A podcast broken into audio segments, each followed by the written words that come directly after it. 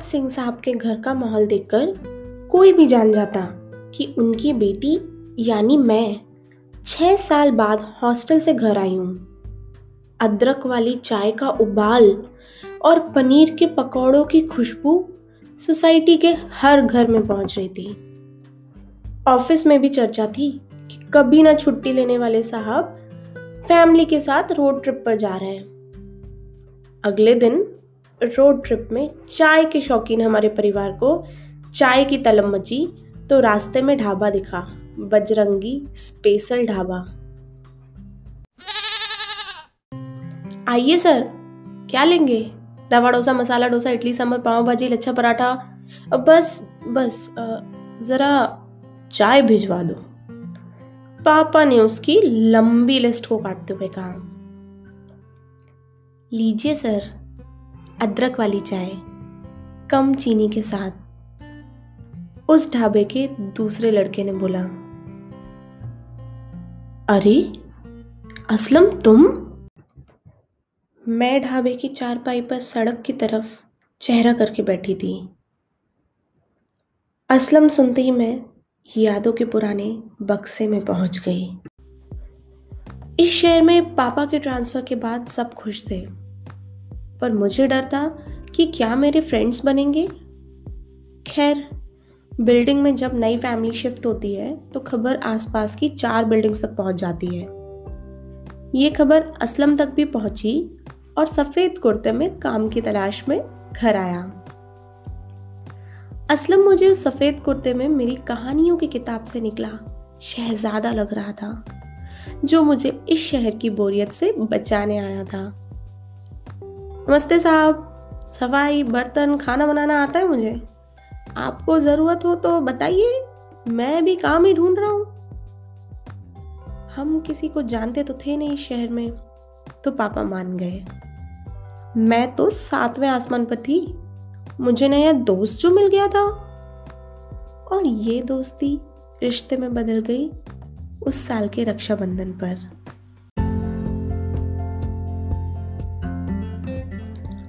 असलम के लिए राखी का कॉन्सेप्ट नया सा था। हंस के कहता, दीदी, मुझे तुम ये राखी का धागा हाथ में बांधना, अपने तरह गले में नहीं। और मैं जवाब देती, असलम यार, तुम कितने बुद्धू हो। ये गले में तो तावीज़ है, बाबा जी का। जो हमारे लिए सबसे खास होते हैं ना, उनका तावीज़ गले में पहनते हैं। राखी तो हाथ में ही बांधूँगी ना, बुद्धू। और मेरा गिफ्ट कहाँ है? कहने को तो सिर्फ़ दस बीस रुपए की चॉकलेट या पेन होता, पर पता नहीं क्यों, मुझे उसका गिफ्ट अपने खुद के भाई के महँगे तोहफे से भी अधिक प्रिय लगता था।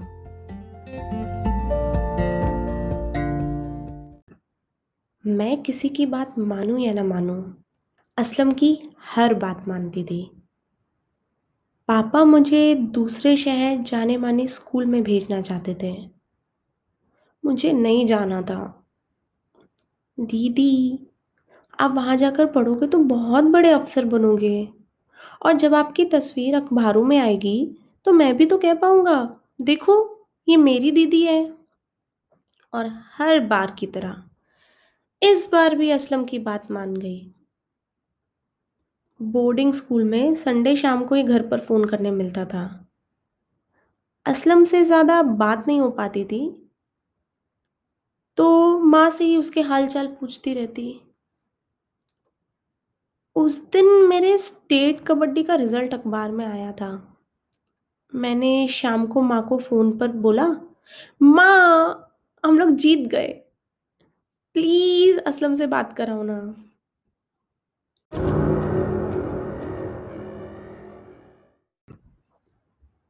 माँ ने बताया कि पिछले महीने असलम ने मेरी चांदी की पायल चुराई थी।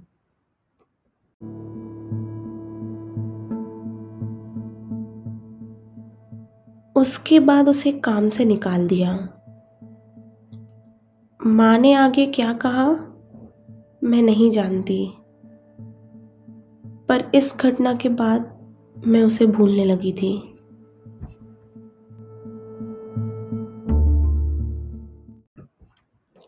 दीदी, चाय। असलम की आवाज़ से मेरी सोच टूटी। वो आज भी सफ़ेद कुर्ते में था और आज भी शहजादा लग रहा था। इतने सालों बाद उसे अपने सामने देखकर मुझसे रहा नहीं गया और मैंने उसे गले से लगा लिया। पर फिर मुझे याद आया कि असलम ने तो झटके से उससे दूर होके मैं फिर चारपाई पर बैठ गई। मैंने असलम की कलाई में आखिरी बंधी हुई राखी देखी, जिसके धागे उधड़े हुए थे और रंग फीका पड़ चुका था। बिल्कुल हमारे रिश्ते की तरह।